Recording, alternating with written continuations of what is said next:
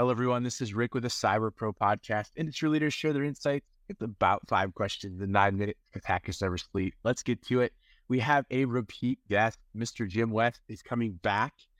He was our number eight podcast in January of 2021. So he's he's a top 10. He's a first first tier, uh, you know, great repeat offender for us. At that time, he was talking to us about the nine security principles, but today we have a whole bunch of new questions for him. We're gonna we're gonna see what he's up to. And so, Jim, let's start off. What have you been up to since last being on the Cyber Pro podcast? Oh my goodness, I'll hear it all the time. I'm a man that's lived many lifetimes, right? But the down and dirty of it is, uh, I founded a business called TopCyberPro.com during the shutdown in COVID, and I've won an award. I actually been recognized in the industry for it. Uh, but yeah, TopCyberPro.com, a founder, CEO, and I basically help people bridge the gap, skills gap in cybersecurity, get people in the industry. I love it. And the skills gap is such an important thing to talk about. Uh, and we, we will talk about that on one of your bonus questions, actually. So I'm excited to kind of dig into there. But the next question I want to ask, because you you know you get to play in a, a, number of different worlds, right? Your business and, and your big boy job and all those fun things. How has the cybersecurity landscape evolved over the past few years? I would say we've gotten better definition of certain, you know, sectors of cybersecurity. For example, the threat intelligence, the threat analysis realm has shaped up real nicely. You know, you hear all the buzzwords about the cyber kill chain now giving way to the MITRE ATT&CK framework. So that that sector has really found its legs. And in other areas like emerging technology now, I foresee us getting new roles that are focused just on emerging tech. Things like AI, machine learning, and how it impacts and can be utilized and harnessed for an organization. I love it. Yeah. I agree. Like we have more framework, but the frameworks that we have tend to be more thought out. Would you agree? Oh, of course. I think like in DoD, for example, I can speak to a recent change, the 8140, the cybersecurity workforce uh, initiative and doctrine. It is now done kind of like back in the days of DIACAP going to risk management framework. That's kind of what's happened to that 8570. Anyone that's a defense contractor works in defense. I've heard about 8570 certifications, and now 8140 is taken over. You're we're getting that uh, that granularity, the detail, you know, real rubber meets the road stuff. Love it. So, Jim, talk to me about any emerging trends, technologies, approaches that you are excited about. So I've recently taken on LinkedIn. Uh, Microsoft and LinkedIn has a great uh, partnership of delivering a course on generative AI. Anyone watching, listening to this video, go on LinkedIn, look for generative AI. It's free training by leading experts in it, and it gets you, you know, a certificate, right? And it gets you you know, an insight into really what AI is beyond just Chat GPT casually knowing about it. But to your point of the question, I think AI and machine learning, we're going to hear a lot of buzz around it for at least the next three to five years. But just like anything new, it's going to eventually, there'll be a lot of deluge of it. And then we'll kind of whittle down to the real, uh, the real people that know how to harness it and the real people that can produce results. Nice. Are you, are you worried that it's kind of jumped up and, and ramped up super fast without a lot of controls around it?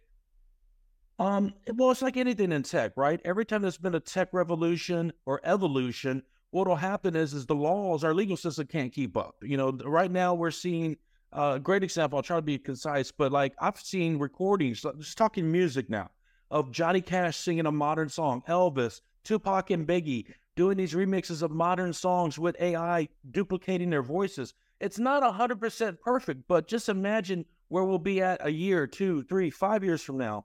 So, just in the music industry, how does an artist control their copyright or the likeness of their voice for their estate, you know, and their business after their death?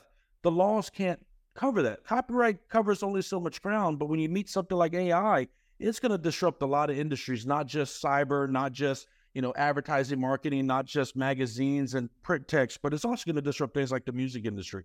So it will be interesting to see how this plays out in the next several years. But guess what? It'll be exciting. It's going to be something that people should not be afraid of. Learn about it, like that LinkedIn course I mentioned. Learn about it, get in to know about it, change your perspective because it is not going away. Love it. And and I never even thought about a use case like the, the music industry. So thank you for sharing that. Could you share a real world cybersecurity story and some lessons or takeaways that we can learn from it. So I guess most of cybersecurity is about we always think in terms of defense, defense, defense. We gotta, you know, lock down, harden, we gotta patch, we gotta test. You know, it's all it's like this constant thing. And a lot of times we hear about also fatigue, especially during COVID with cyber, the remote workforce and cyber still running strong.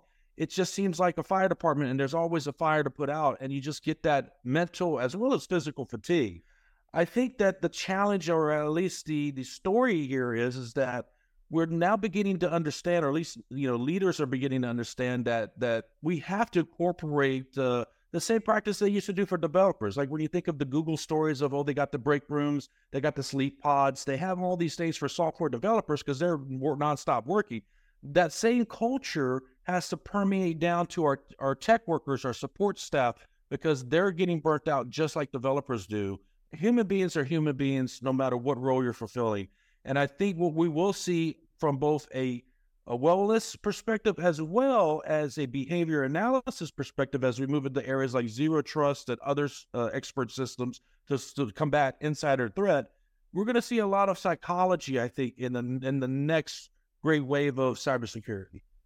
It's already kind of started, Jim. You know, I'm actually in my doctorate program for cyber psychology, and so it's it's already starting to become an educational path for people. So it's very, very. Well, yeah, that, that by itself can be an hour plus long discussion on behavior, user behavior analytics. Yes. Love it. Love it. So, Jim, final fun question for you. We we previously asked you your favorite retro technology, but now what's your favorite piece of current technology that makes you smile?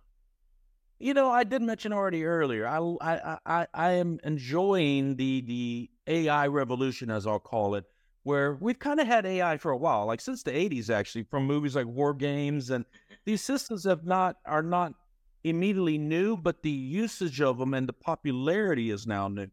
Um, but yeah, I would say it's AI, and I I love having the discussions with people. You, know, you have some people that believe it's going to take over the world, or hey, James Cameron has warned us with a whole film franchise about the dangers of AI and Skynet, and I and I hear those concerns, and we should have certain safeguards. Uh, like Dr. Shapiro at MITRE has spoken about ethics in AI, and the industry and all these experts from around the world are still trying to debate over what set of frameworks, ethics, and standards are they going to harm to utilize in the development of AI systems. And those are some really interesting conversations to be had.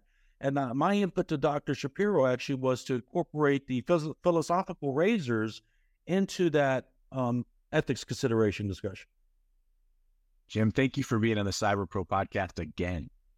Hey, it's a pleasure. I'm glad to come back again, and you know, being in the top top ten or the first ten rather, uh, it's been, a, been the honor's mine.